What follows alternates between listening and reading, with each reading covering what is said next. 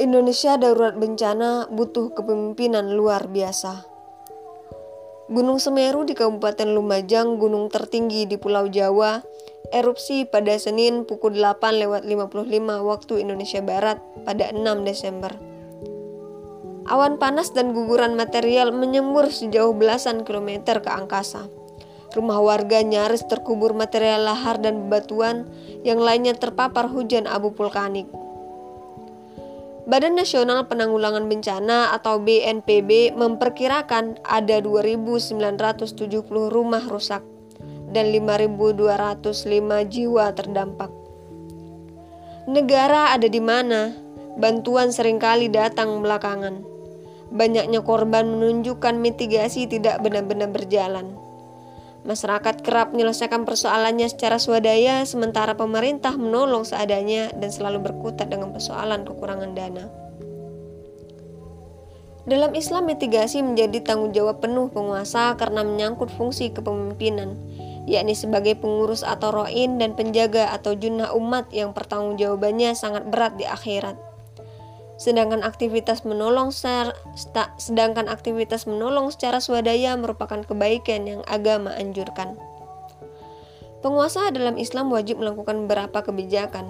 Yang pertama, mengerahkan segala daya untuk melakukan berbagai hal demi mencegah bencana, sekaligus menghindarkan masyarakat dari resiko bencana. Yang kedua, menerapkan aturan dan kebijakan yang tidak merusak lingkungan atau yang bisa mengundang azab Allah seperti zina dan riba. Ketiga, di tempat-tempat yang rawan bencana harus ada kebijakan yang lebih khusus. Manajemen kebencanaan atau disaster manajemen yang lebih sistematis dan terpadu.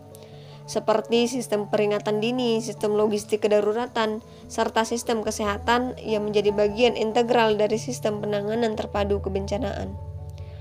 Keempat, menerapkan kebijakan tata ruang, tata wilayah, dan pembangunan infrastruktur yang berbasis kelestarian dan ketahanan lingkungan. Kelima, menerapkan kebijakan pendidikan berbasis akidah sehingga terwujud masyarakat taat syariat. Masyarakat seperti ini akan siap menjaga alam semesta sesuai kehendak Sang Pencipta, sekaligus memiliki pemahaman soal kebencanaan. Keenam, mewujudkan semua hal itu tentu butuh sistem keuangan yang kuat. Tidak berharap pada aktor negara asing maupun lembaga non-negara untuk membangun pengaruh politik melalui tawaran utang dan bantuan.